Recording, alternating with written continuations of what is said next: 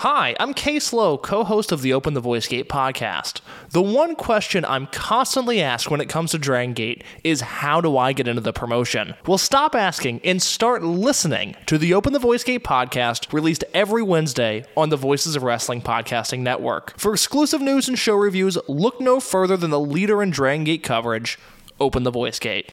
This podcast is a member of the Voices of Wrestling Podcasting Network. Visit voicesofwrestling.com to hear the rest of our great podcasts, as well as show reviews, columns, opinions, and updates across the world of wrestling.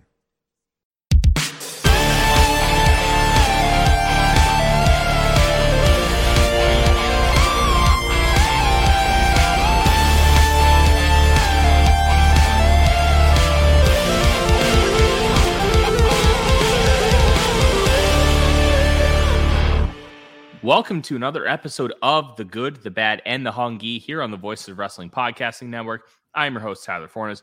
With me today is Fred. I ain't getting a Threads account, Moreland. How are you doing, sir? I'm doing all right as the uh, social media landscape collapses into just sheer chaos. Uh, I am uh, I'm doing all right. I am now on on Bluesky, which I'm pretty sure is going to be the one that dies. Um, but that's okay because it's actually good right now, at least. So um, I will take that over like whatever the hell Twitter is these days. And I haven't signed up for Threads. I don't have a Threads account. I I, I will never get a Threads account if all goes well.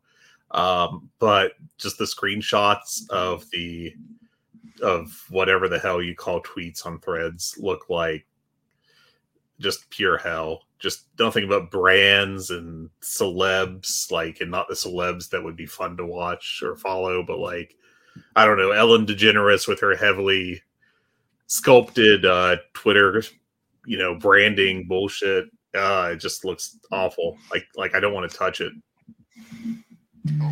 Yeah, I have uh I have threads and at, least it's easy. Like I don't know if I like it. Um I haven't really used it a lot. I'm still I would prefer Twitter. Um, Twitter yeah. is, you know, Twitter was good. I mean, even though it was the hell site, it, it, was it was good at stuff, and now it's not good at that stuff anymore. Mm-hmm. As Odie re- readjusts himself to snuggle with me on the couch, uh, it's social media is such a weird construct because the whole idea the whole idea of it was to be able to keep in touch with people that you normally wouldn't be able to keep in touch with because back in when we were kids and like our parents used to have pen pals and phone calls were a lot more prevalent. That was how you kept touch. Now it's so much easier. And the advent of technology is so great, but it's really become, as you kind of mentioned, a hellscape because people are using it for so much bad. And then people are trying to turn it into something that's just awful. Like the removal of TweetDeck has pretty much ruined Twitter for a oh, lot oh, yeah. of people. And when, when, when I the, the moment I realized that Twitter was like not going to recover, I mean, other than like LOL when Elon Musk bought it. Uh, but like the real thing was when I saw dril left Twitter, I was like, oh, that is, that's it. Game over, man. Game over. I can't believe dril left Twitter. That's, yeah. Well, oh, hold on. He, I don't think he's officially left. He was talking about leaving. I thought he left. Um, I thought dril's an OG. Like dril is like that's the that's the uh uh, he's still tweeting, so maybe he's, he hasn't left. He but he is not tweeting at the same speed that he previously did. Um, uh, but God, yeah, he uh, he said something about. Um, let me pull back up because it takes a second because Twitter is no longer good. Um, sorry to my beloved friends on here. I have to unfollow you all to keep my feet up. I will miss you, but my rate limit will be so nice it just uh, he's he, so great. He, he, clearly just is absolutely despises like what Elon has done to it. Um, speaking of good tweets, I got two here that I want to share with you, and then we'll kind of segue from here, I guess. But one, uh, someone on Twitter, uh, P.E. Moskowitz. Uh, I don't know them. They're at underscore Pem underscore Pim. Uh, said twi- Twitter blue check. Hiroshima was a plot dreamed up by the Jews to false flag America. Threads blue check. What's your favorite number? I feel like that is uh, extremely. Oh. Oh. And you know what? blue checks used to mean something. Yeah. They used to mean something. I used to have one. I, you know you what? Used to have one. I earned it. I didn't pay for it, and now it's gone. Yeah. And look, I'll survive And- without a blue check. But the whole point of blue checks was to show who wasn't a a, a scummer and who was real. Yeah. And now, And now it is scummers. Scummers. Well, no, there's Yeah. some.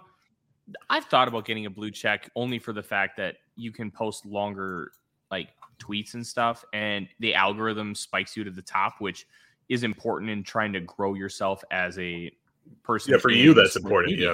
Yeah. But I also don't want a check mark next to my name anymore, as long as it's Yeah, it's- it's- that. It's not a it's no longer a badge of honor or whatever it was. It's it's kind of harrowing. But speaking of uh, blue checked accounts, I also have another tweet to share with you from Kevin Durant.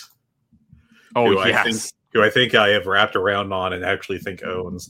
Uh, someone tw- retweeted something he said. I don't even remember what it was, but that person said, "You don't think you too grown to be acting like this, bro?" And Kevin Durant quote tweeted it and just said, "I lack maturity."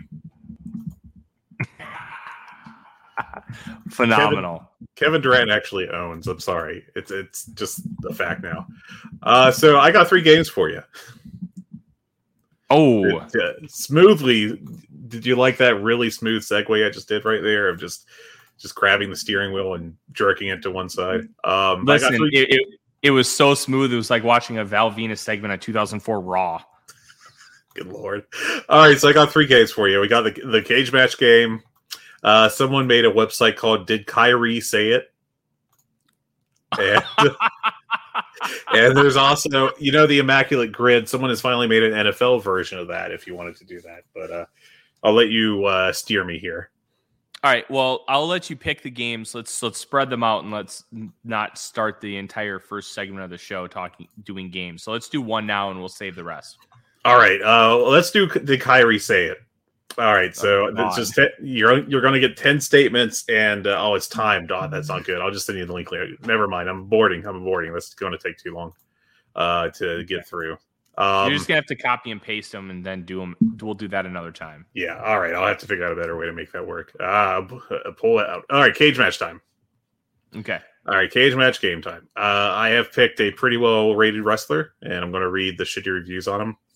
Uh, this guy's got a 7.58 rating out of or with 1181 valid votes. Um, and uh, he has steadily been improving since Cage Match launched, I think, or at least this page for him launched in 2007. Uh, there's been a couple dips, but for the most part, his numbers are uh, very high here. Uh, let's go with uh, this one uh, out of 10 rating from Captain Charisma 1997. This was a December 2021 comment. The most tone deaf pro wrestler I have ever seen seems to be too dense to actually understand anything about the art form he does professionally. And this uh, wrestler has been on Cage Match since 2007. Mm-hmm. I'm gonna take a shot in the dark here. Is this Cody Rhodes? It is Cody Rhodes. I thought that was a, an extremely Cody Rhodes uh, uh, thing to say. Um, a lot of these negative ones are from uh, 2017. Uh, and I think it was, that was his Ring of Honor World Championship run. Is that right? Uh, but a lot Um, of push or I fair believe bit. so. Yeah.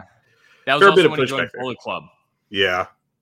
Yeah, it was always really weird in Bullet Club. Um, but yeah, there you go. You you won the cage match uh, game in one try. So, ta-da! That's that's the game.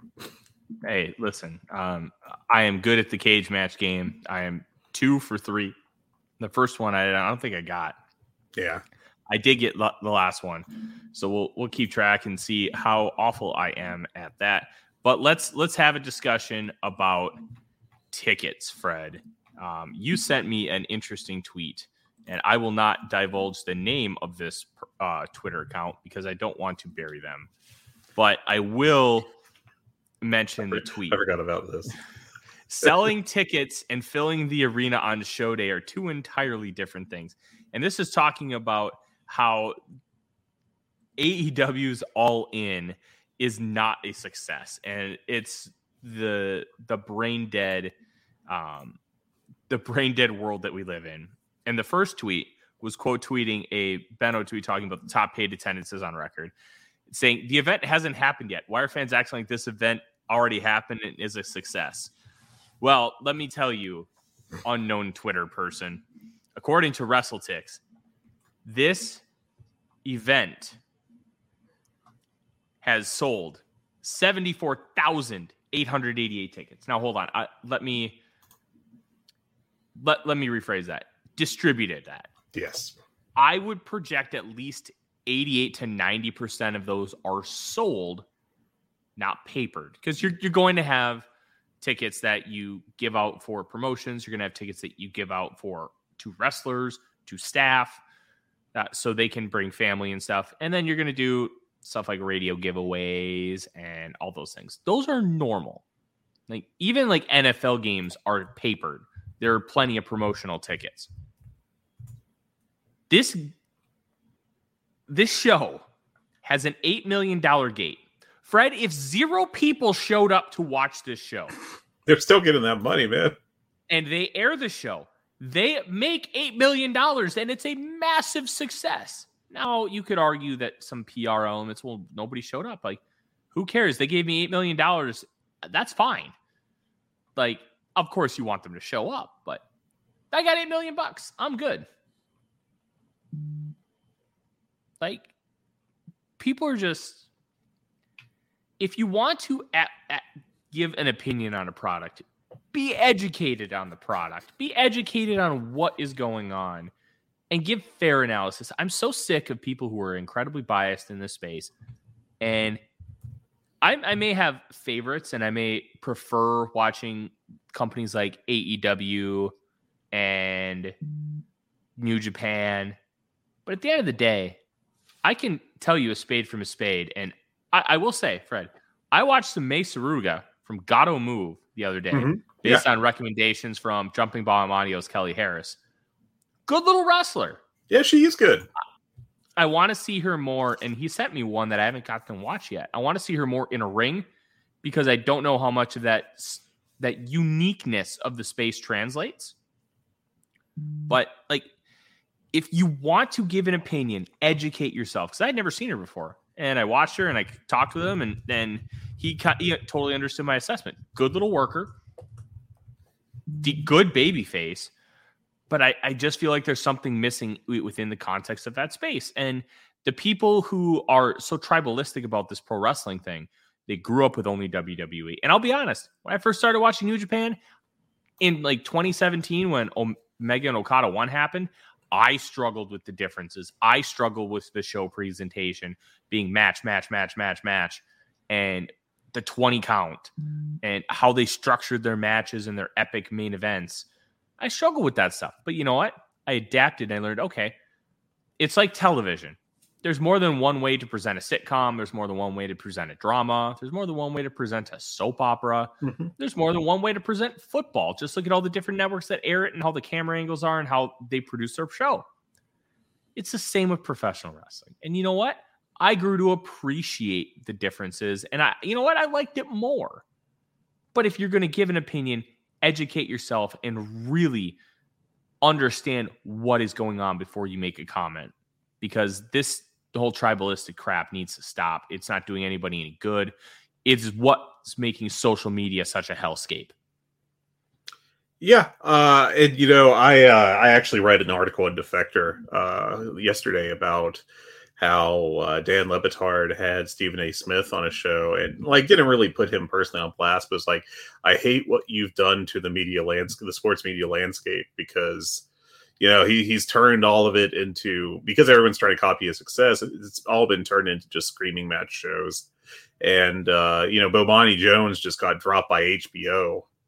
Uh, like last week, I think it was, and he's always done like a really uh, thoughtful kind of way of approaching sports and it's a it's a real shame. And I feel like that's kind of reflective of how just about anything gets discussed uh, in our current culture right now, uh, regardless of the medium. Though social media is particularly bad at this, um, and I feel like Twitter is uh, is really like the epitome of how bad it's got in the wrestling space.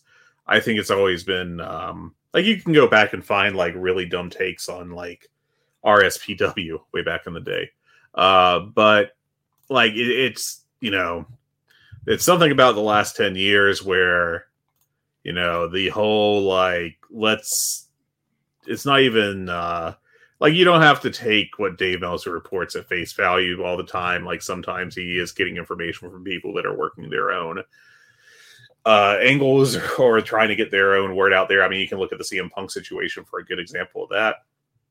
Uh, but it's very frustrating when he does something like, okay, he he rates matches and he barely like I have heard of someone or from someone uh, who sat near him at a show once, and Dave's way of doing a star rating was after the match was over, just putting down a star rating, and that's what it, that's it. Like the, the people who get obsessed about it and um, complain about it, they are one hundred percent putting more time and effort into Dave's ratings than than what he's done.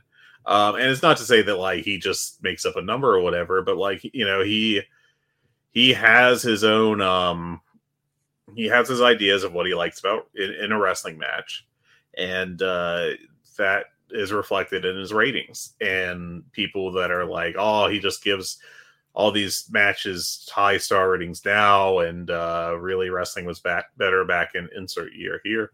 Um, you know, it doesn't stop to think that maybe the uh, the style matches these days uh, fits Dave's wants. You know, his, his not wants. That's probably not the right word of it, but his his tastes better, and so he does tend to like them those matches better. And what we have in match style in 2023 as compared to like 1997 or 2003 or whatever year you want to put there, at least in America, is a very much faster paced, um, harder hitting, more big moves oriented style. Uh, while back on Nitro, you get some like six minute matches that were spent half of which were around like uh, arm wringer or, or what have you. And uh, Dave obviously prefers one style match better, and that's okay yeah, there's also way more wrestling available in 20 year 2023. You know, mm-hmm. Dave doesn't have to wait weeks to get tapes of whatever happened in 1995 New Japan or All Japan. Um, and uh, it's all you know. There's not matches he's not going to get because they didn't make TV, though they would just be put on New Japan World or AJPW.TV or whatever. So I don't know. It's just very and then you you extend that out to like you know him reporting on news and like it's not hard to read between the lines on uh, what people were saying or what he was reporting people were saying on the elite punk side especially you know or issues especially when he came out and said that he never talked with the young bucks or Adam Page. They never talked to him, and he was hearing from the CM Punk side, and that's not hard to like connect the two dots of okay, this is these are who he's hearing from. This is what he's saying. This is the information he's getting, and probably where it's coming from. Mm-hmm. But there's still people out there that have convinced themselves that uh, Dave, because Dave has been friendly with the Bucks before, that he has 100% taken their side and isn't doing journalism stuff. And it's just, you know, it's absurd. It's just all the way down. And uh, it's in all you know you've got the aggregators that they'll they'll read an article and then they'll summarize it wrong uh, or willingly put bad information in there. And it's just all insane you know just really it's kind of sad. It is sad. It's not kind of sad. What's really hilarious about it is dave arguably loves WWE more than most people. Mm-hmm. Uh, he rates them on a. It, I'm not going to say rates them on a curve, but he he likes them more than most in the wrestling media space. Like he thinks the bloodline is great, and the bloodline's very good, but I don't think it's this all time arc. They basically have been doing the same things over and over for two years. At, at, at a certain point, you kind of it's too long in the tooth. But the matches he really likes, he rates them highly. Mm-hmm. And it, this anti Dave Meltzer thing is honestly just a bunch of crap. It's really inherently frustrating to kind of watch because it's it's kind of crazy if you think about it. Yeah, I mean, over the past year, especially, like Dave has been pretty critical of AEW at points, usually fairly, I think. Uh, and he's been very, he's praised WWE a lot. Um, and now it's to the point where, like, I, I don't even think he really, you know, like with he talks about Dominic Mysterio getting heat, where a lot of it is that you know, to me, it sounds like that uh, hair dryer heat. You know, where they're hitting the button and uh, getting just a lot of um, you know just just sound that is not actually being made by the crowd and that you know might be cueing the crowd to go along with it or it might just i you know it's hard to really break down the exact relationship there uh, I do think it's played a role in helping get Dominic over, but you know, I, still even his loudest reactions aren't really like what uh, Don Callis is getting. I think just as a direct comparison. Mm-hmm. Um, yeah, the Don Callis reactions are next level. Yeah, I, I think that there's a clear difference between the two, and that's not like it's just a in my opinion, it's part of the production of WWE versus AEW. WWE wants to get those reactions, so what they do is they they push the button and it plays in the arena, I guess, and that helps cue up the fans that like to you know be part of the show and uh, either do think Dom's a good heel or are willing to play along. I don't know how to attribute that uh, to AEW, where you know I also think the shows are the, the fans. I'm sorry, are there to have a good time and uh, they they want to boo Don Callis, but I mean they aren't booing every heel on the card like they boo Don Callis. Like it's clear there's something really unique and special going on there. And um, I don't know, it's just odd to me. Um, but you know, it seems that both are working in each company, and that's you know that's fine. So yeah, the tribalistic thing, I could I could yell about it for hours and hours and hours, but it is what it is, and it needs to stop. And speaking of tribalistic, let's uh let's go to um let's go to Kenny Omega. Sure. Kenny Omega was interviewed by Uproxx and discussed taking the Tiger Driver 91. And I quote, people that wanted to shit on something or people that want to frown upon something or for people to say that want to say, well, if it were me, I wouldn't have done that. I didn't get to where I was by being able to do things that everyone else could do. I realized and I recognized that I do have special talents that maybe not everyone else can do. And this is the safety police argument. Who cares? He wanted to take it. He chose to take it. He understands the risks of taking it. And there we go. Who cares? He wanted to do it. He chose to do it. And if they want to do it, considering they're professional wrestlers, they have done very high level things. ones too. You know, yeah. they've done all these things to protect their bodies. They do the uh, the bridging, the neck exercises to strengthen those areas.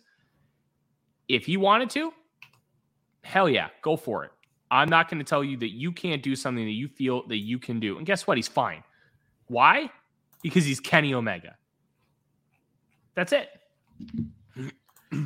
yeah, I think there's um there's a, uh, fine line here. Um I because of my uh, background, I'm not a like I'm not the biggest inherent fan of blading. It doesn't really bother me, but you know, I do worry about stuff, and part of why I worry about it is because AEW's never really you know come out and said a clear thing about this. Um, but eh, you know the transmission of bloodborne pathogens uh, like hiv or hepatitis and so forth uh, when people are doing these blade jobs i assume that, uh, that a company like aew of its size and finances and everything are having their workers be blood tested regularly just to make sure that there's no risk of that in the future um, but you know we also have lived in a a, a you know a time where WWE, granted a completely different company run by a, a, completely different person, but still a large company at the time, basically cheaped out on the rigging that killed uh, that killed Owen Hart. You know, on top of uh, various other bad decisions they've made for people's health uh, during the past thirty years. So there is a um, there's just got to be uh, but at the same time like the the real problem should be the pressures that the company puts on a worker and not the pressures a worker puts on themselves i think is the real uh, difference here uh, if if someone decides to take a risk like when Darby Allin's taking these hellacious bumps Uh, am I concerned about his long term health? To some extent, yeah. Uh, some of these bumps, like remember the Samoa Joe match where he just flew everywhere for Joe and like just took some truly gnarly uh, bumps in that match. Yeah, yeah, it was like kind of concerning. I was like, oh man, I hope this kid is going to be okay at age forty. You know, um, but he it's part of his um, part of his style that he's decided to work. Um, and that's his decision, man. I, I don't know what else to say there. Um, we're not talking about someone, um, you know, uh, choosing to do steroids to try to look better for TV. That is, you know, pretty clear. Like that, that's even a, dare I say, a clearer trade off because you could argue that maybe they can learn to take bumps right and everything. But, you know, steroids do pose health risks. Um, and you know taking pain pills pose health risks too but i mean i think it's pretty clear that you know we as a culture at least don't want our guys addicted to pain pills and dying when they're 40 we're kind of opposed to that for you know the better. Um now the argument i guess becomes are these are these bumps going to lead directly to addiction? And i feel like that's a really hard thing to say to some extent you know, I think it could potentially lead to it, but I think we also saw a lot of that in WWE when people weren't taking these bumps. Is this worse morally? I, I don't think so. I think you're trusting these professionals to make the decisions about what they do with their bodies. Um, so I don't know. I, I feel like there there is some extent of um, well founded concerns when it comes to these discussions, but they quickly just turn into uh, another branch of uh, tribalism where see this would never happen in WWE and that makes it the safe company despite the fact that like the injury injury rate in WWE is pretty high at times uh, despite working a air quotes safer style here. Um, like Bayley I think her body got wrecked and she still hasn't recovered from it because she was having to go down to Florida to train for the you know in preparation of them going back on the road full time after the pandemic. You know it's not always you know the extreme bumps that lead to the big injuries sometimes it's just benign stuff. So i don't know. That's kind of my rambling thoughts on it. Yeah and uh, i think it's important because Bryan Danielson um, broke his arm in the match against kazuchika okada with an elbow drop. And he said in the presser afterwards that john cena tore his pec on a hip toss it happens. Like athletes get injured in the weirdest ways. Mm-hmm. You step wrong, you can pop your ACL as a football player. Yeah. Those kinds of things happen. And I think you have to understand that. I I want people to understand those elements. And if you can understand those elements, that's that's not my fault. Like I want there to be this understanding of X, Y, and Z. This is a dangerous sport. People get hurt. It doesn't have to be a dangerous move. It can be anything. Like Vince McMahon tore both of his quad tendons walking to the, the ring. ring. Yeah. Like it happens. Deal with it. Shut up. Yeah, I mean, it's just part of the deal. And if it bothers you, I mean, I guess don't watch. You know, I hate to say that. it feels very reductive, but it's the truth is there's always going to be a risk inherent to professional wrestling, even if you're working like it's a, you know, a Whipper Billy Watson match from back in the day. You know, there's still going to be some risk to it. So it's just part of the part of how it works. That's just kind of my take on it, you know uh, football is is not safe, but it's uh, the most popular sport in America. That's just the deal, man. I don't know. Hmm. Yeah, that's pretty much what it is, and people need to get over it. That's really the long and the short of it. Um, let's burn through some more news, and then we have a lot to talk about with these two shows. Um, Diamante has received a full time AEW contract. She came in with uh, Ivelisse, and we all know how that situation turned out a couple years ago. But she's been working a lot of Ring of Honor, and good for her. She's a she's a good add to the women's division. I don't think there's a lot of like high end upside, but she's a good worker, and you can never have enough of those, especially with how scarce women's talent is in the United States. Yeah, uh, I think she's a really solid worker. Um, kind of reminds me of that regard of Serena Deeb, who I haven't. Is she's working? Is she hurt? I haven't thought about Serena Deeb in a hot minute. And I actually uh, think she is. Oh man, that's a bummer. She was having a decent run there. Uh, although I, you know, I know some people. She hasn't worked since last October, so I am very quick on the uptake here. I need to update my entry spreadsheet. Um, yeah. um. Uh, but yeah, I, I, put Diamante in the same uh, same area um, as uh, Deeb as just a very uh, you know solid in ring worker who I think has a good place to to to fill in AEW. Yeah, I, I would agree completely on that front. And Cultaholics uh, had a story from last month that basically said, uh, "Yeah, she's still gone, and no one knows really why. There's some people think she's hurt." So, you know, we're just kind of like, uh, I don't know. Yeah. Well, let's hope she comes back soon because Serena Deeb was a great add to the division, and I think yeah. she would be a really fun foil for Statlander. I think yeah. they had a few fun matches back in the day, um, but we'll we'll find out kind of uh, what that ends up looking like long term. Um, hopefully, she comes back, but we'll see. We, we will see, and that's that's part of the thing here is there's just a lot of unknown with so many little nuanced things, and this is one of them. Um, all right, moving forward. Speaking of contracts, Trench's contract was not renewed. He never wrestled. Uh, we talk about stealing money, Marvez. How about stealing money, Trench? Um, Trench, if you don't remember who he is, he was the tattooed man um, that was brought in by Swerve Strickland for the Mogul affiliates, and they ditched that right away. And uh, Parker Boudreaux, I think, is still under contract, but he's just not. I think he's doing maybe ROH stuff.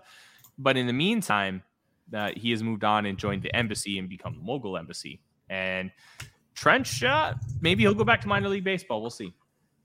Yeah, I don't know. Um, it's kind of a shame in a sense because I think that he definitely had a look that was going to make him, uh, you know, be potentially fill in a spot somewhere. But he just uh, the whole uh, mogul embassy thing, um, or I'm sorry, mogul. Um, oh God, mogul affiliate. Sorry, uh, just felt like it was dead in the water as soon as it was launched. I still think it really did hurt us. We're struggling quite a bit. Uh, and Trench, mm-hmm. you know, I you can't we can't speak on what he did in the ring because he, he never did anything. Uh, but it just didn't feel like he ha- got it necessarily. But at the yeah. same time, I can't say that definitively just because you know he didn't do anything to prove it or not. Um, I, I also I do want to say that I, I, do think it's a good strategy for AW. You know, I've said this before, but to just grab a couple uh, guys that are like you know, kind of like him or um, whoever uh, Andrew Howard, who became Lash Legend. You know, these players that were like you know not at the highest level in athletics, but like you know sniffing it, you know, a little away from it because Andrew Howard was uh was a second round selection in the WNBA who pretty clearly was not going to have much of a run in the league, uh, most likely. And uh, Trench was a baseball player who got stuck in AAA and uh, kind of never really played well enough to advance from there. Um, you know, I think maybe trying to find guys along that talent level and seeing if they work into a uh, work out to be a good pro wrestler is a reasonable uh, low risk high potential reward um, move to, that AEW should continue to make. You know, maybe you will just get weird cases of like guys popping up in non wrestling roles for two months and then disappearing forever, but it, that's not the worst thing really. So. Yeah, I agree let's move on here. Um, this is an interesting one. Malachi Black said on Bobby Fish's podcast that he requested to be on Collision full time. Fred, do you have any context of that? Uh, I could try to pull it back up, but basically, he uh, the the quote that I saw on F4W is that Black said that um, I requested to be strictly on Collision because I don't want people to get the pick. It's like no Saturday Saturday night I get to see the House of Black. That's what I wanted. Because if I give you the option for Wednesday, Friday, and Saturday, you're going to go. It doesn't really matter. Uh, so I guess the idea in his mind uh, being that you know uh, if you know that it's going to be on Collision, then people who like the House of Black will tune into Collision. I don't know that that's necessarily worked out how he would have thought uh, so far, just because of the falling rating for Collision, but also that rating was going to fall. Um, yeah, I don't know, man. I'm just kind of imagining Malachi Black and Bobby Fish having conversations. It kind of makes me laugh. Oh, it, I'm not gonna lie, it makes me laugh too. There's there's so much funny with it, and but you know what? Maybe he's just the kind of guy who thinks Collision fits his style more than Dynamite, which I don't necessarily disagree. Like, yeah, I, I think with what he wants to do, Collision works. It works really well, and yeah, that's fine. I, I don't I don't have an issue with that. If he wants to do that, by all means, go on ahead. And yeah, like some some people are just going to want to work Saturdays instead of Wednesdays. Um, and that's fine. Uh, Darby Allin told the Hamilton crowd that Sting was doing great, which is a good sign because um, Sting obviously had that wild match last week in the tornado tag with Chris Jericho. Um, yeah, Jim Ross, this is interesting, believes he suffered a concussion um, on the same day as the premiere of Collision. Um, I, I think I think he had a fall. Um, yeah, he he's apparently tripped on his CPAP machine and hit his head on a bedside table, which uh, tremendously dangerous. Um, I'm just glad he's okay. I mean that he was apparently bleeding pretty good too, and then just went back to bed um, in some extremely Jr. shit right there. Uh, but yeah, I mean, Jr. shit. Yeah, I mean, uh, look, I, have been critical of his, what his uh, talent level in you know the modern era these days, but I don't want the guy to die. Obviously, I, I don't want him to have health issues. So uh, I'm hopeful that he will continue to be okay um, and continue to improve. And uh, if that leads to him being on AEW TV, then okay. Good way to put it. Um, hopefully, he's doing okay. Battle of the Belts 7 will air after Collision on Saturday, July 15th at 10 p.m. Eastern. I, I, understand why they want to do this Battle of the Belts thing, but they haven't made it worth anything. And I, I think that they need to they need to scrap it. It's what are we doing? I mean, you know, if they're getting more money, then obviously they're going to keep doing it. but um then do yeah. something more with it. They should. I, I fully agree. We've been pretty critical of it since it launched, but you know, here we are. I, I don't I don't expect that it will change ever. It's going to just be like uh, not very special edition of Rampage. You know, I think going forward, and that's just the deal, I guess. Yeah, I'm not that, optimistic that, about getting significantly better in any way. I'm not either. Um, but it is what it is. Um, Stadium Stampede mode is coming soon to Fight Forever. It's going to be a free download and it's going to be a battle royal. Now, battle royal gimmicks in the space of video games have been kind of dying out. I think this one has a chance, Fred, and here's why. It's different. It's pro wrestling. It's not yeah. guns. I'm going to shoot you and you're trying to shoot me. It's pro wrestling. And I think adding that to this with the Stadium Stampede element, I think it's going to be fun and we'll see how it goes. Yeah, he um it looks very interesting. Um I think uh it's very uh, unique. I saw a clip of it from the uh, VR people on Twitter earlier, and uh, it just looks like sheer chaos and, frankly, good. It should. Um, you've got Scorpio Sky jumping off uh, someone's jumping off a tier of a stadium, someone driving a uh, horse over people, someone else driving a golf cart over people, someone firing a cannon to knock Yuka Sakazaki off of the goalpost. This looks fantastic. I I can't wait to see just how dumb this thing's going to be. And frankly, the dumber it is, the better it'll be. I think. But yeah. Oh hell yeah! It's it's gonna be it's gonna be fun, and we will be playing it. Um, that that's it for the news. But I do want to point this out. Um, VOW's own Jeff Martin, who uh, who is a comic book extraordinaire, was at the Edmonton Dynamite last night, and he said that oh, Omega came out after Rampage, and he talked about the fifth man because they did make it official for Blood and Guts. It's five on five.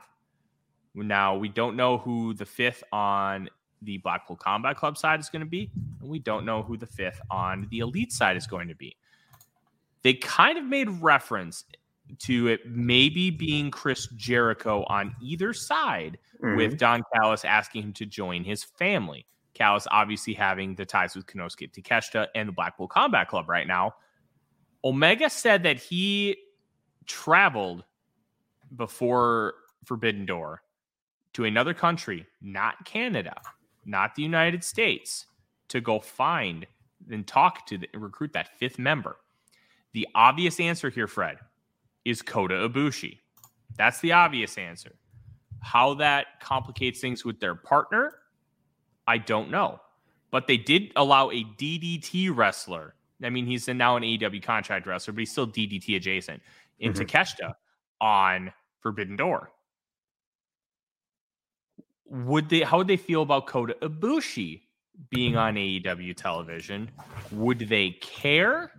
Is this like it it's a very interesting dynamic. That doesn't necessarily mean that Ibushi's ever going to be on New Japan programming. But going on AEW, do you want to upset your partner by doing so? There's there's some interesting elements here. And if it's not Ibushi, as a second part of the question, Fred. Who in the world could it be? Like Antonio Honda, which would be kind of hilarious in Blood and Guts. I'm not going to lie. But it, it's very interesting, and I'll turn it over to you. Uh, yeah, I my guess, my guess would be that it's going to be like uh, Shibata. I, I think it's going to be a situation where it's someone that used to work for New Japan, but now basically doesn't. Uh, I mean, Ibushi obviously doesn't. I don't really think, from from what I've heard, it doesn't sound like uh, Shibata really has a direct tie to New Japan. Like maybe he still has a contract that's technically active, but he's he doesn't wrestle for them. He is not part of the LA Dojo training, if I what I recall is correct. Uh, so he's just not part of their deal. He's just basically showing up on AEW and Ring of Honor. Uh, so my assumption is it'd be like that, that you would end up with a situation where uh, basically they're like, well, he's not our guy, but we, you know, we're not CMLL. We're not in a position where we hate these guys so much that we're going to threaten to break our relationship if they show up on our shared show, um, like CMLL would with a guy like Rush, for example. I'm sure. Um, so I just don't I don't think it's a real political concern. Like now if we find out differently, you know, I guess we'll see, but given how good things are between AEW and New Japan right now, and I think they're quite good, I'd be shocked if there is some kind of issue if Ibushi is brought into AEW and New Japan takes umbrage with that. I just don't think that's going to be the case. I think they'll just probably be like, "All right, whatever, man, have fun." I'm looking at it from more of this perspective, and it relates back to Tony Khan and television negotiations, where he explicitly said that he never tried to discuss a television deal for Ring of Honor outside of Warner Brothers Discovery. Would he just not want to sign Ibushi out of respect for his partner, New Japan, who cut him because Ibushi claimed they were run by Yakuza? Yeah, that was a whole big thing.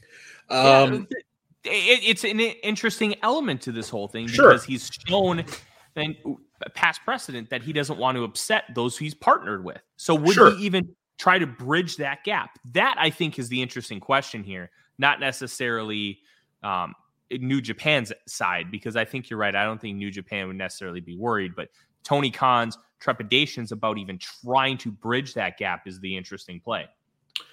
I don't think he has much trepidation. I what I assume happened is that you know once it kind of became a possibility that he talked about it with New Japan. I was like, is this going to be an issue? And given the fact that we may be moving closer to it, you have to assume that the answer is no. It's not going to be an issue. Um, if there was an issue, I don't think they'd move forward with it. I think it would just be like, getting sorry, but we can't bring him in because it's going to mess up our whole relationship uh, with uh, New Japan. Um, since that's uh, seemingly not the case, you know, is they're advancing, so that's seemingly not the case, is what I want to say. Um, mm-hmm. Now, you know, this is all speculation and trying to read tea leaves, but I, this is just what makes sense to me. Uh, otherwise, it you know any other situation is kind of illogical to me. It just doesn't add up. Like if there was an issue, I don't see why Tony Khan, who clearly loves working with New Japan, uh, and you know after the success for Forbidden Door, you know last week, uh, I don't see why he would want to jeopardize that. If he thought he was jeopardizing it, this wouldn't be something that would be advancing. Like it yeah. seemingly, seemingly is yeah, there's a a lot of different nuances with this whole conversation, and I'm I'm intrigued to kind of see how it plays out. And I think Ibushi would be an interesting one. But Fred, who else could it be? You know, I don't really have a good answer. Like, could always just be a uh, a guy from New Japan. Like, you know, it could fill. You know, it could literally be Ishii. Um, it could be um, Suzuki doesn't quite seem right given how Minoru Suzuki, uh, given how he's been presented by AEW as a pretty consistent heel, uh, aligned with Chris Jericho. But you know, I mean, you could you could pull in just about anyone from, for example, New Japan, but I, you know, the obvious connection would be, or obvious guy would be Ibushi. If it's not Ibushi, then you start to think a little bit about other guys that were in Bullet Club around that time, and I just don't think it's really none of these guys feel right. Like, are they going to bring in Chase Owens or Bad Luck Fale? Like, it doesn't add up. Like Yujiro Takahashi, you know, get the Tokyo Pimp in there. I don't think so. Uh, so, barring some like swerve that it's just a random big star from New Japan or whatever, because he is a big star there, I, I, I don't see it being anyone but Ibushi or Jericho. But you know, it's with the seeds planted at least. There, there's very much a possibility it'll be someone else, I guess, just in terms of like business. But there, what Omega was teasing would not add up if it came. You know, they they were like waiting for that fifth surprise person to come out, and it's Hiromu Takahashi, you know, or Shingo Takagi. You know, it, it just be weird to be like, oh, okay, well, I mean, it's cool that he's here, but I don't get the storyline connection. I. So we have to eliminate anybody who's in the G1, right? Exactly. Because otherwise, you'd have Eddie Kingston in this match. Yeah, they would just and, use Eddie instead. Yeah. So my my brain went to maybe Okada because they teamed up at New Year's Dash. Uh, and Okada in a blood and guts match would be fun. Yeah, but he's in the so. I know, but it's so out of the element okay, of anything he's really right. ever done. Uh, like that, that, that's where my mind went to, and that's why we're ha- I'm trying to have this conversation. Looking at everything, I really think that it's going to be Ibushi, but I wouldn't be shocked if it ends up being a guy like that, that was in Bullet Club with him like, how great would Bad Luck Fale be? like in a different kind of way. Um, yeah. I, I yeah. I, I really do think it's going to be Ibushi. But comedy answer Cody Rhodes. Um, ooh, that'd be funny. Not hey, going to happen. Like literally impossible, but you know, it's funny to think about. Nothing's impossible if you try hard enough. Um, all right, uh, let's let's talk um, some kind of big picture themes here. The Owen Hart tournament has we now have our semifinals set on the men's side. Um, Powerhouse Hobbs versus Ricky Starks, which is kind of a continuation of the feud that they had over the course of the last year, and CM Punk versus Samoa Joe, which is a continuation of a feud that they had back in early 2000s of Ring of Honor. And they they did play this up on television. Punk has never beaten Samoa Joe. For so for those who didn't know about Punk's history with Joe, I thought that was really important. And I think Joe's beating him. And they making such a big point about it on collision is reference to that because now Joe like it's not going to hurt Punk because everybody knows that he Joe is this monster who has never lost to Punk, and now you have this long term play where he has to try and overcome him. I think I think that's the story. Yeah, and I think um, I, I do think it's going to be a Joe win on Saturday, and then that leads to a future match between the two. Uh, I'm sorry to go back to it, but I just realized what the funniest answer would actually be uh, for who the who the fifth man to help the Elite out because of a Bullet Club connection would be Jeff Jarrett. Oh please, please, please. I just real I just remembered he was in Bullet Club at that time that Kenny was the leader. Um, oh yes, I would. Woo, woo, woo, God. Oh my gosh! Listen, listen, please, just give it. to. Sorry me. to pump myself, but but um, it, a really funny answer would be AJ Styles. Yeah, but you know, impossible because of contracts most likely. Um, yeah. But, but the idea of just Jeff Jarrett like coming out in an NW or I'm sorry, not well, maybe an NWO shirt, but a uh, Bullet Club shirt, throwing up the Too Sweet to the Young Bucks. I don't know. That's just very funny to me. Anyways. Yeah. Um, I, I think I think what we're gonna end up seeing is Samoa Joe versus Ricky Starks, and I bet Ricky Starks wins it because Really? You think so? I, I would guess Samoa Joe would win that. I think you can but I don't think you have to. I think uh, it's when you're not really pushing a guy like Ricky Starks hard, who you want to be a push commodity just because there's only so much you can do. I think giving him the Owen Hart win makes the most sense. Joe doesn't need it. Ricky Starks, I think, needs something. And I think this is a great something to give him.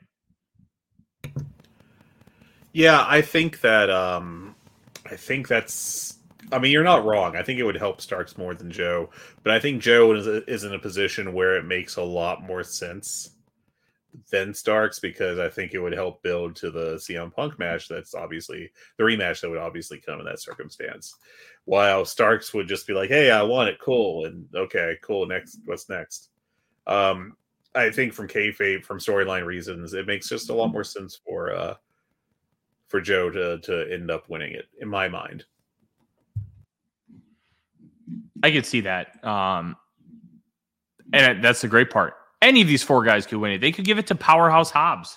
Uh, they're giving more TV time to QTV, and we'll see how long Hobbs is with QTV. Yeah. Um, just because, I mean, QT Marshall, Johnny Television, who cares? Harley Cameron has a chance to be a star. I don't know. I don't know if she's good in the ring. I, have never seen her in the ring, but she's got the charisma. She's got a good look and she understands how to interact inside the squared circle. There's potential there for a star in some capacity. But in, and if then if she can work, oh buddy, you could have something big on your hands. I, I just have no idea if she's a, worker or how good she is. She's got the rest of it. Yeah, like she definitely that, comes across like a star in personality. The segment with her and Anthony Bowens where she's hitting on him, and then he just tells her I'm gay and gets the loudest pop I've heard in a while. Yeah. tremendous. Absolutely tremendous. Yeah, um I still haven't watched all that segment. I saw that part of it, but um um yeah, uh you know, I guess we'll see where this goes. But it feels like she. I mean, what worst case scenario is what like she basically turns into what Julia Hart is now. Like not the goth part, obviously, but like just a cap a more than capable outside presence who may be able to work a little bit. You know, like even if she's absolutely the worst person on the roster in the ring, just don't have her wrestle. It's not. 2016 WWE where they had that really weird uh, fixation on making Lana become a wrestler when it was clear that she wasn't going to work. Like I think AEW would be perfectly happy to just keep her as a as a personality. Well, and that's if she's only a personality. I know you're right. Exactly. Worst case. I just I don't know if she's a worker at all. Yeah. And that's that, that's just me trying to extrapolate and ask questions because I I just I don't know. Um, we'll have to maybe I'll uh, hit up a couple of our um, Australian wrestling experts from Australia in Voice of Wrestling and see what they have to say. But let's transition over to the women's Owen Hart. Um, Ruby Soho got the win last night on Dynamite over Britt Baker. Um, nefarious interference. I thought it was pretty brilliant laying the original Owen Hart title belt out on the turnbuckle and then getting getting um kind of getting the win there, u- utilizing a roll up and and obviously the hand of Toni Storm and I thought I thought it was pretty clever. Um, and then she's facing off against Skye Blue, who I I'm going to be honest, Fred. I think Skye Blue is winning this thing because the other side is Willow Nightingale, and I can't remember who who came from the other side of that bracket. Mm. But like Willow just lost a strong title. You could use this as a big push for her but they've really given Skye Blue a lot of television time over the last few weeks. I think. Oh, uh, Athena. Yeah. I think it's. I think you're going to get a Skye Blue, um, Owen Hart Memorial win, and then maybe you have Skye Blue because of that, or you could do Willow Nightingale Athena in Ring of Honor if Willow beats her, and then that could be your uh, Ring of Honor Women's World Championship match at Death Before Dishonor in a couple of weeks. I there's a lot of elements here that I'm very intrigued by, and that I, I think Skye Blue ends up winning. I actually think it's going to be a, a Ruby. Um, I think it's going to be Ruby Interesting. Uh, Soho. I think it just feels to me like she. Um, it's a little too soon for for Skye that they are getting very much behind her. I don't think it's going to be either. I mean, I guess you know I guess it could be Willow Nightingale. Um, they they they don't seem as high on her at the moment as Skye Blue, um, which is my hesitancy. I don't think it's going to be Athena. She doesn't need it. She's doing perfectly fine over in the Ring of Honor. You know, uh, I'm going to stiff everyone to death uh, division she's created for herself essentially. Um, so you know, I think it, it does. I think it's going to be one of the other three. Um, I Willow, I mean, I think will be in the final, so that there will be that. Um, but it just feels to me right now that like Ruby as part of the Outcast is a much bigger deal in AEW than either Willow or Skye Blue is as a um, as a face. Now that being said, you know maybe they're using this to try to build a new contender to have a title match with Toni Storm in a little bit, and either Blue or Willow Nightingale would be a pretty obvious uh, pick in that case. Uh, I, I, just don't have a good feeling for how this one's going to end. I think it's pretty wide open in between those three, and given that, you know, I'm just kind of like, eh, we'll see. Uh, I don't feel comfortable making it. De- I, I don't think there's a lock, is what I should say. Um, if I did guess, um, you know, now that I think about it a little more, maybe it makes sense for Ruby to do the job to put someone over and set them up as a future Toni uh, opponent. So in that case, it would be Willow, right? Because Athena wouldn't make sense in that spot. Skye would be in the semifinal against uh, uh, Ruby. So I think maybe it will be Willow. I don't know. I think it's an intriguing uh, situation.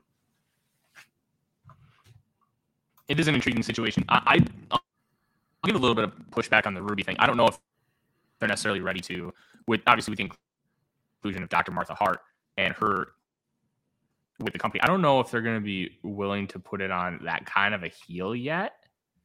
Maybe maybe that's just me overthinking. And uh, like obviously, Tony Khan and AEW have really repaired the Hart families at th- that segment of the Hart family's relationship with professional wrestling.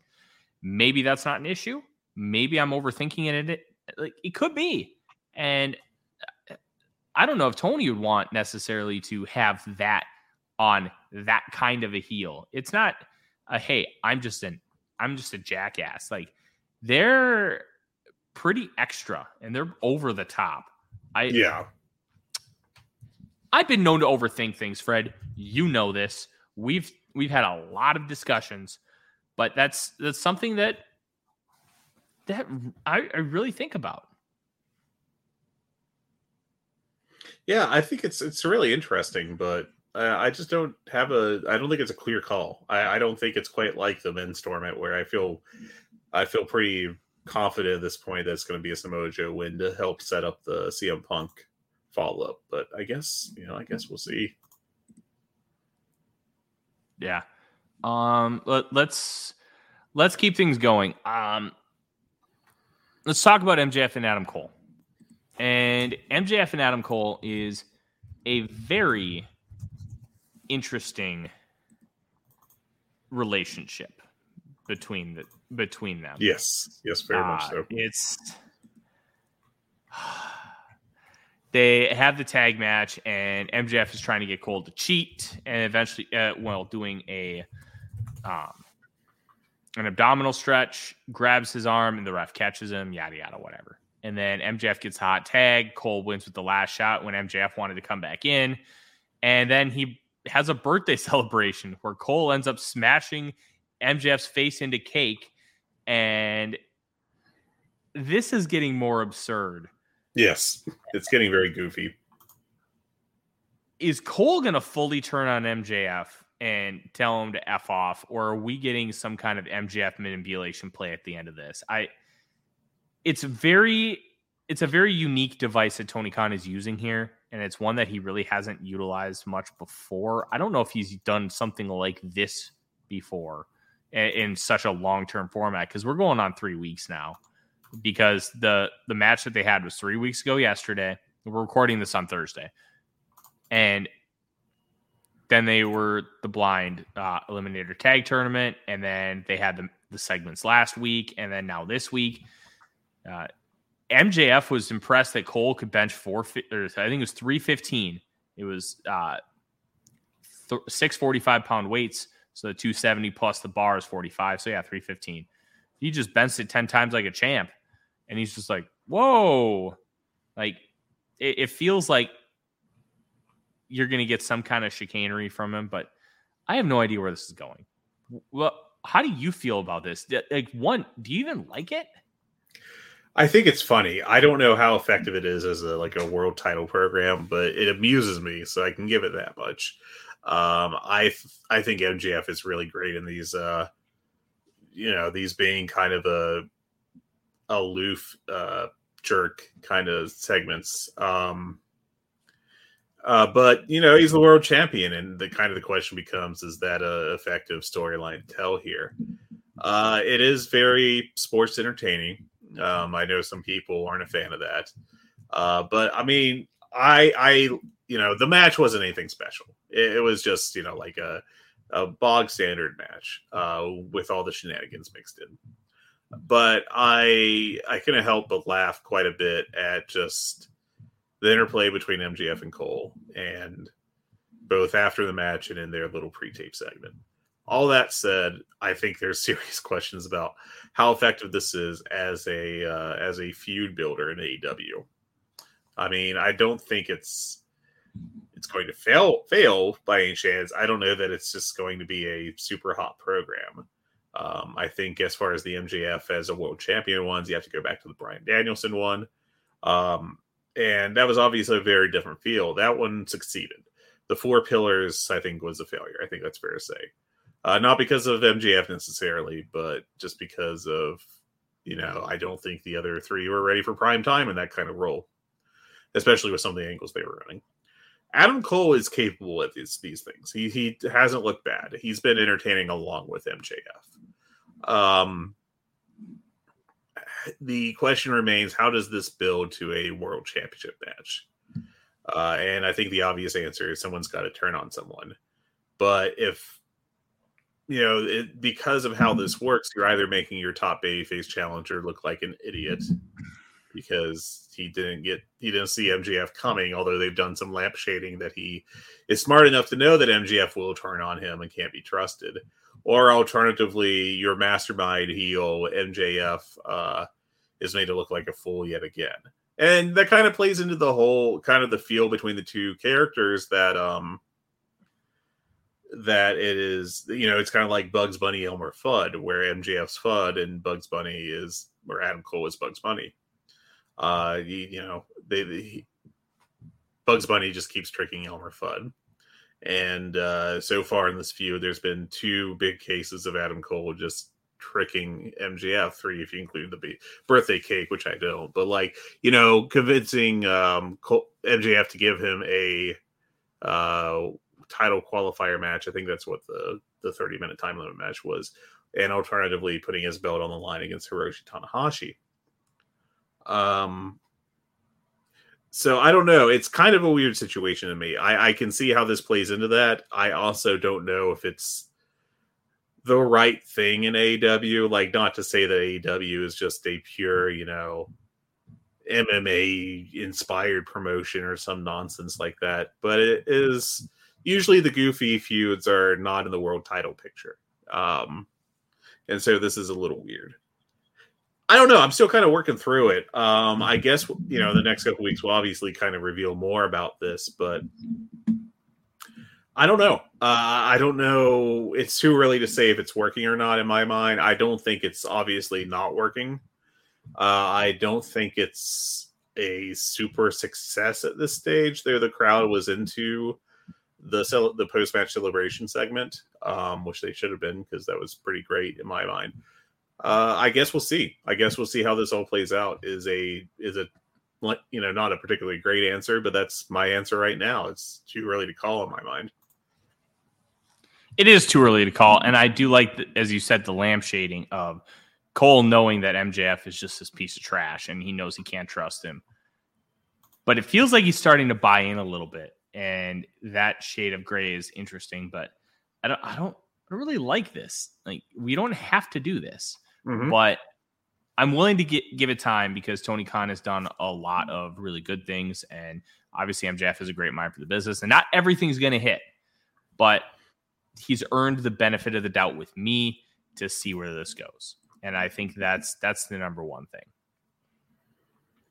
Um, all right, let's uh since we're kind of doing of... the the overarching notes here uh, what do you think about basically just in, in totality the last episode of Collision the last episode of Dynamite? I guess we'll start with Collision. Did you think it was a good show, a, a bad show, a middling show? Let's do this. I want to. I was going to write an article about this, but um, for the Patreon, Joe Lanza wrote uh, something very similar to what I was going to write, so I'm not going to write it anymore. Um, the idea of Collision and the idea of Dynamite are so different that I think it's great for this company. WCW had Nitro and then they released Thunder. WWE had Raw and SmackDown. Essentially, they were the same shows. Mm-hmm. They there was really not a style difference in how those shows were presented. There wasn't a real style like difference in the wrestling. Dynamite and Collision feel like different shows under the same umbrella. Like the AL and NL before they got rid they made the universal DH rule. Yeah. Where you would have a lot of small ball in the NL, you would sacrifice um, bunt to move guys over to second or third base and you try and get small ball runs and then you'd have to figure out how you're going to pinch hit for the pitcher and all those other nuanced details. We're in the American League, oh, we have a DH. Who cares? We're just going to swing. And I think even though they're playing the same sport in the same league, it was different. And I think that's how you can kind of compare Dynamite and Collision.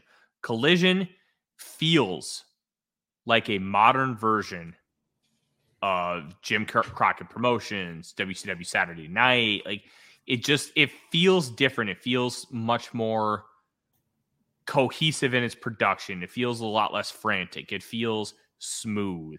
Kevin Kelly is so I this is an interesting one because I don't think the announced team is great on Collision.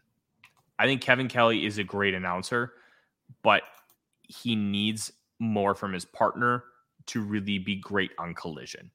Because I just think he's he's setting mm-hmm. up perfectly but then he's also trying to overcompensate because Nigel's not really doesn't feel like his heart's in it. I think that's the best way to put it. He's just not all the way there as far as being fully invested in that position. And I think you're losing something as far as how the cohesiveness of that announce table works. Once you get that cohesiveness, I think that announce team is going to be great, but it's not there yet. And yeah. I, I don't think that's any fault of Kevin Kelly, but Kevin is also so great at what he does with New Japan that I also think he's dealing with, you know, this is just me speculating, a little bit of a transition in style because it is different. And that's fine. It, like we're only a few weeks in. This stuff's going to be ironed out, but the graphics feel they're different. The set is different. Yeah. Uh, the presentation I, I love, of the show different. I love the, the opening promo gimmick. That feels like it's right off of like Saturday Night Main Event. Um, yeah, I, I like cool that too. It is really cool, and there's so many little things that m- differentiate itself while still continuing the same storylines, while being the same wrestling company. I like those elements. I I'll, i like Dynamite. It's frantic. It's mm-hmm. just a breakneck pace every week. You're go go go go go. It is modern day pro wrestling. As you can potentially hear a leaf blower in the background as somebody's working on their lawn. It's it feels like what they believe modern wrestling should be, and collision is what modern wrestling could be with an old school flavor to it. I like that they're different, even though they're the same. And I think that's really fun because it's there's so many unique elements to it. Yeah. Uh, you know, I think that one of the coolest things they did on Rampage was the uh, was the uh, excuse me was the um, Mark Mark Henry promos. Like those worked really well, and then they kind of stopped doing them for seemingly no real reason. I think, and so I think with the first couple weeks they did, they they were using non English speaking talent, but still, it's you know, like there's ways you can work around that. Um, it felt like a real shame that they moved away from that. Um, and you know I, I, think that's part of why rampage didn't really succeed. Not the major reason but a reason is that it just felt like junior dynamite. And uh, i think that they're avoiding that same mistake with uh, collision and i think it's working well so far. Yeah. I like that i feel like i'm getting a different show um, and oh, we talked about this and like I, I, remember as a kid watching Velocity, thinking, "Oh, sweet, I'm getting a whole new hour of wrestling." Now I'm not getting a whole new hour of wrestling. I'm getting half of a SmackDown recap and a couple of and like a, a decent main event match with a couple eh squashes. Like that's what Velocity was, and I I, I thought I was getting something different. That's kind of what Rampage has become, except you're getting mm-hmm. more actual ring time. The average ring time in Rampage is 32 minutes. Collision is right now at I think an hour and one. Dynamite's at 54. Chris Samsa of sportprowrestling.com at the Chris Samsa on Twitter. You've probably heard that if you watch any New Japan. Sent me a, a link. Here we go. Um, Dynamite's average of 54.41 wrestling time per episode. Collision's one hour and 17 seconds. Rampage 3257. So per minute, there's more wrestling on Rampage than there are on the other two shows. Obviously, it's a little bit more condensed, but it's it kind of shows you the dichotomy of like kind of what you're getting at Rampage. It just it's not a velocity show, but it it feels like it. It really does. Because uh, you're not, it doesn't really feel like most weeks you're getting something new, something special. You're getting what used to be dark. Yeah. And that's that's inherently frustrating. Yeah. Um, and I, I like that these are different shows. I like that these are fun. And I collision is worthwhile having on my TV on Saturday nights. Rampage is not on Fridays. Like I I don't watch Rampage live. I've watched Collision live a couple times, uh, but I, I can't do it. I I need more. And to kind of wrap this all up, I like the fact that Collision feels unique. It feels like its own entity, but it doesn't stray away from the basic core principles of all elite, all elite wrestling, which is it's a wrestling show, not a show about wrestling. Yeah, and I think that's uh that's important. I think um, they've they've done a good job of differentiating them, and I think that'll help uh, succeed in you know kind of a tough spot. All right, let's get a couple more things. Then then I know you've got one more game for me. I want to talk about Hook and Jungle Boy. Jungle Boy. Sorry, we have to call him Jack Perry now. He is not yes. Jungle Boy. Thank God. I was waiting for that day. He looks like a Hollywood douchebag. Perfect presentation he is still getting comfortable talking. He's still getting comfortable with that aspect of it. Uh, this past week on Dynamite, he straight up said, "Hey, um, The hook's trying to attack me. No, if you want to do it, you have to do it in the ring." And he said he was going to Tony Khan's office to demand an FTW World or Heavyweight Title match. Well, the FTW title isn't an AEW sanctioned title, so I don't understand how that works. Am I overthinking again? Because that yeah, yeah, whatever. I don't think it really matters. It's it's the FTW belt. It's like the the ninth title in AEW. So yeah, that's that's a fair point. It's I like it. I also like that Hook is continuously going after him, and I think Jungle Boy should win it. Jungle Boy needs something to kind of take him over the top, and I think this could easily be it. There is a lot of fun element to what is going on here. And I'm very intrigued to see what's going to happen moving forward with uh, Jack Perry and how he's going to evolve with how everything is currently set up. Yeah, I mean, I think it's uh it's turned into a pretty good feud. Uh, Perry still has some work to do in terms of improving as a personality, but I mean, I thought he did better this this week than he did last week. Uh, maybe we uh, ixnay the Anglais Omo praise for you know a few months for him. You know, I don't know that we need to send him out there cutting like a raw style eight. You know, what feels like a half hour promo, but on Dynamite is like seven minutes. Um, you know, I don't I don't think that that's really what he can do well at this point in time, and you should book to accentuate the strengths, not the positives.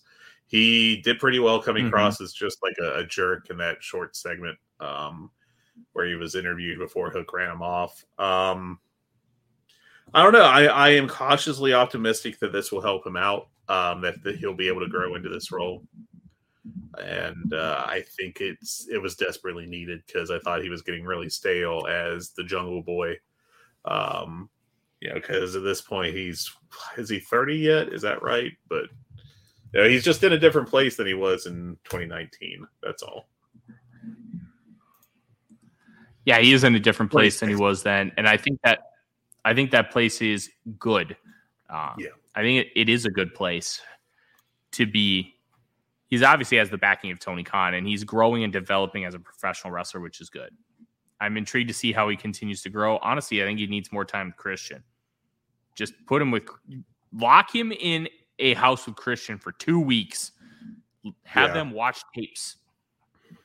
I guess the counter argument would be he was already hanging out with Christian for so long. You know, he needs more. He but needs yes, more. He does need more. Yeah. Um, I'm I'm trying to think here. There's one other thing I was going to talk about, and there's something I want to talk about, which is uh, let's go with it. Uh, how great was Omega Yuta? I thought that was a really fantastic match. I went four and a half stars on it. Really? Yeah. Ooh. I like. I went four and a quarter. I, I thought it was good, but I, I it's not going to make my dynamite dozen. Um, I, I'd have to think about it for the dynamite dozen. I don't know that it'd be terribly high on it, but it might sneak into like the 12 spot. I just thought it really rocked. Um, yeah, I think I would definitely put that above um, Andretti and Jericho. Um, as as good of a story as that was, um, might just stay there. But I thought it was uh, thought it was a lot of fun. Um, I mean, obviously, Omega is fantastic, and I really do think Yuta is looking like a future star over the past four months. Um, They're positioning himself like he is a future star, and he's been living up to it too. He has been. I thought it was a really nice touch that uh, Yuta won off interference and then used the seatbelt clutch at double or nothing. Yeah. Kenny was ready for it. You got the interference from Konosuke Takeshita and then the seatbelt clutch. Well, Omega was ready for it and he kicked out. He knew what was coming. Yeah. I thought that was a really nice touch. And Omega just destroyed him. They played it off really well where Yuta's it looks like he was going for a moonsault. Omega comes out, like punches him right in the chin, and then doesn't have to lift him up for the one wing angel, just has to hold him up. And oh, that he landed on his neck there. That was gnarly. Yeah. Like, ooh. And really good end of the show. You had Castagnoli to catch to go out and come beat up Omega. And then you had the Bucks and Hangman Adam Page with chairs.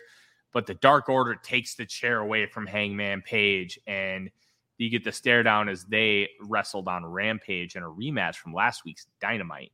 And that kicked off the 100th episode of Rampage. Can you believe that? A hundred episodes of Rampage. And they stopped mattering about 40 ago. um, yeah, I mean, I don't know. It feels like a very. I, I appreciate that they've got the Bucks and Page wrestling on it, but it does feel like a very Rampage card and not like a we're going to try to make this a big deal. Um, and I mean, it's just there. I, I don't know what else to say at this point. Like, it's just Rampage is just going to be what it is, and it's not going to change. So, yeah, and that kind of is what it is. But uh, that's all we have today, Fred. That yeah. AEW is in an interesting place, and we're going to see how things kind of grow and progress moving forward as we inch toward all in and all out. But Fred, before we end up going today, you have one more game. Yeah. Um. So you you probably have seen the immaculate grid where you get the three teams or classifications of baseball players across the top, and then three across the side, and you're supposed to mm-hmm. fill in a guy uh, in one slot for you know each combination, and uh, someone has come up with a football equivalent, and I wanted to put you on the spot as the football knower, and um, and uh, see how you would do on today's uh, NFL crossover grid. Let's do it. All right, cool. So, uh, so you got the three columns and the three rows across the top. Your uh, three teams are the Cincinnati Bengals, the Kansas City Chiefs, the Seattle Seahawks. And across the side, you have the Cleveland Browns, the New England Patriots, and as a curveball, the Texas Longhorns. Ooh. So I'm going to send this over to you just for your reference. I actually pulled it up. So oh, okay, I'm... cool. Even better. Okay, so um we're gonna go top right. Browns and Seahawks. Um, Barkevious Mingo. That is correct.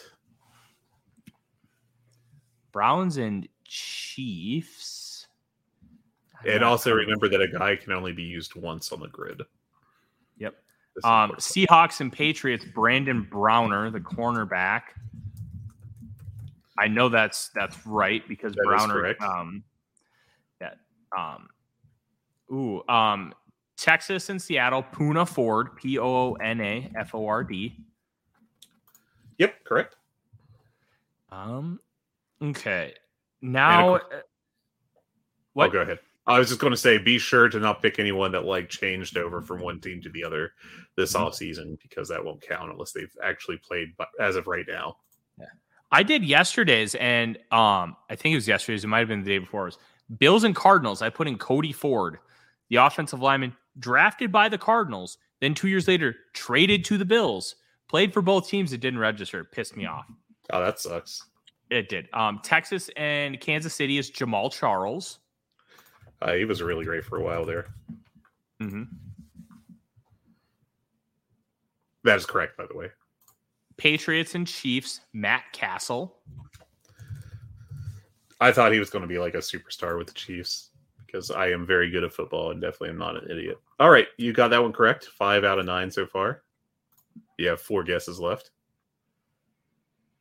Okay, this is where I start to get in the weeds. I know there's crossover between the Chiefs and the Browns, but I'm trying to figure it out. Uh, feel like there's crossover at quarterback, and that like, eh, so I, am trying to narrow it down. Bengals with Texas. Oh, um, Joseph Ossai. A just, just um no. Oh, Ossai. O S S A I. All right. Oh, okay. All right. I was thinking Joseph Addai.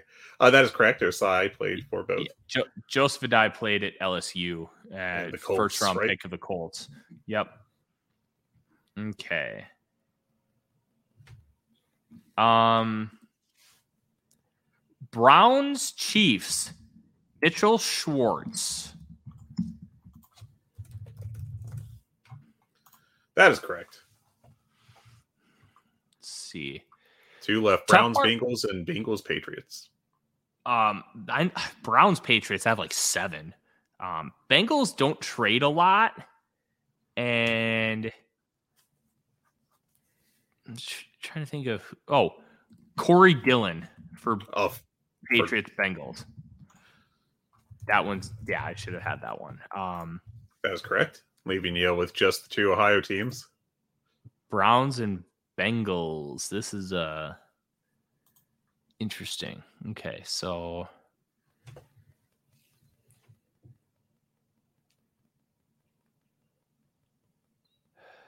it's not anybody modern.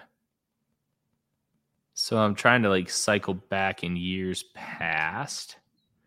This one I'm going to struggle with. So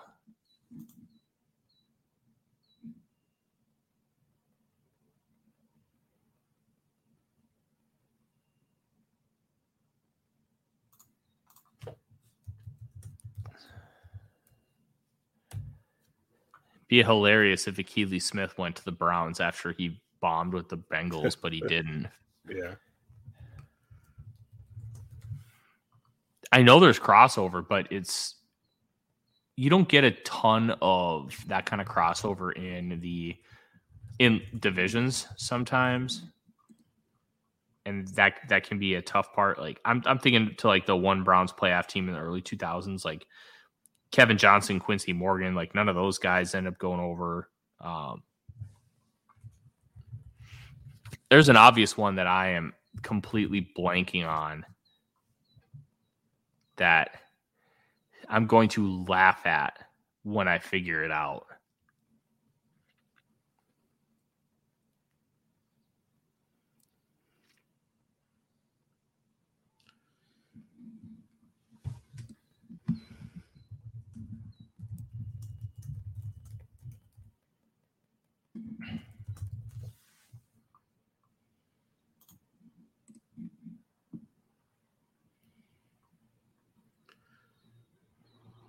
Let's see. yeah, I know. It's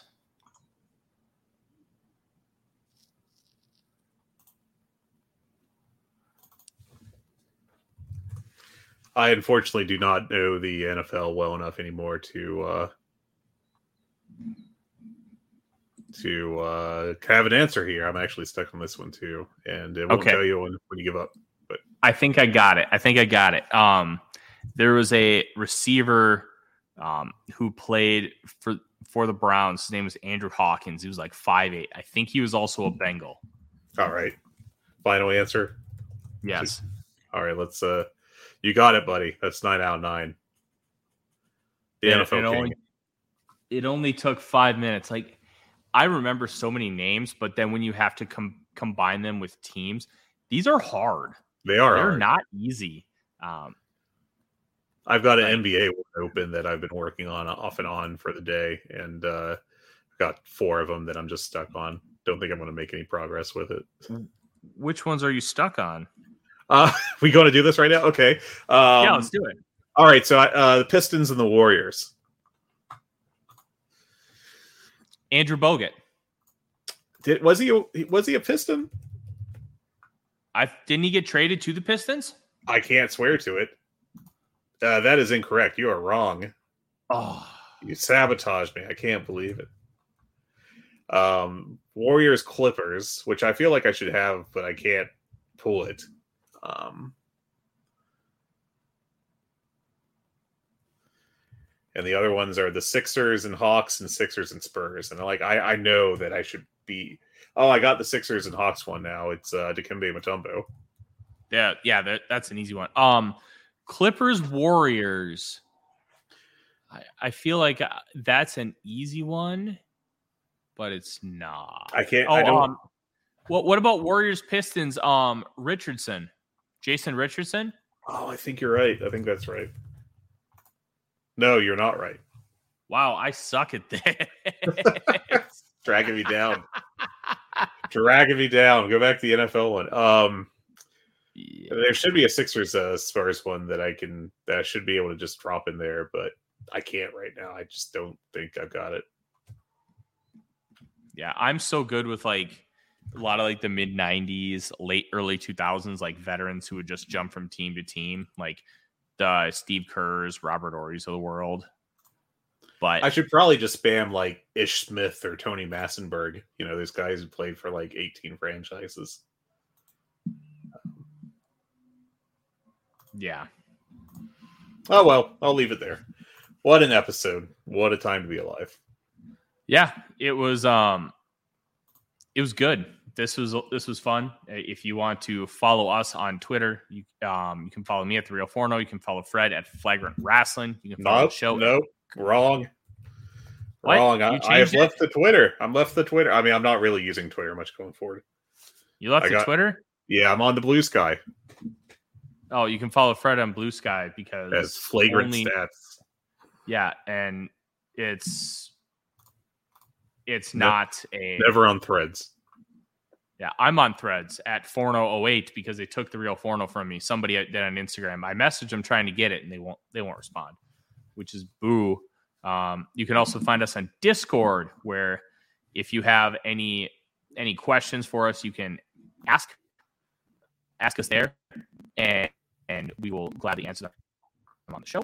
And in the meantime, have yourselves a wonderful day, and we will see you next week to talk more All Elite Wrestling. Take care, everyone. Hola, hola. My name is Ricardo. I am the host of the Lucha Jovers podcast here in the Voices of Wrestling Podcast Network. We are a Spanish speaking show dedicated to discussing and analyzing pro wrestling from all across the world. From AEW to CMLL, we talk about American wrestling, Japanese wrestling, and of course, Lucha Libre if something big happened in the pro wrestling world, we will talk about it. So if you know Spanish or have a friend that knows Spanish or want to practice your lucha libre pronunciations, go listen to the Lucha Jovers podcast right here in the Voices of Wrestling Podcast Network. Nos vemos por ahí.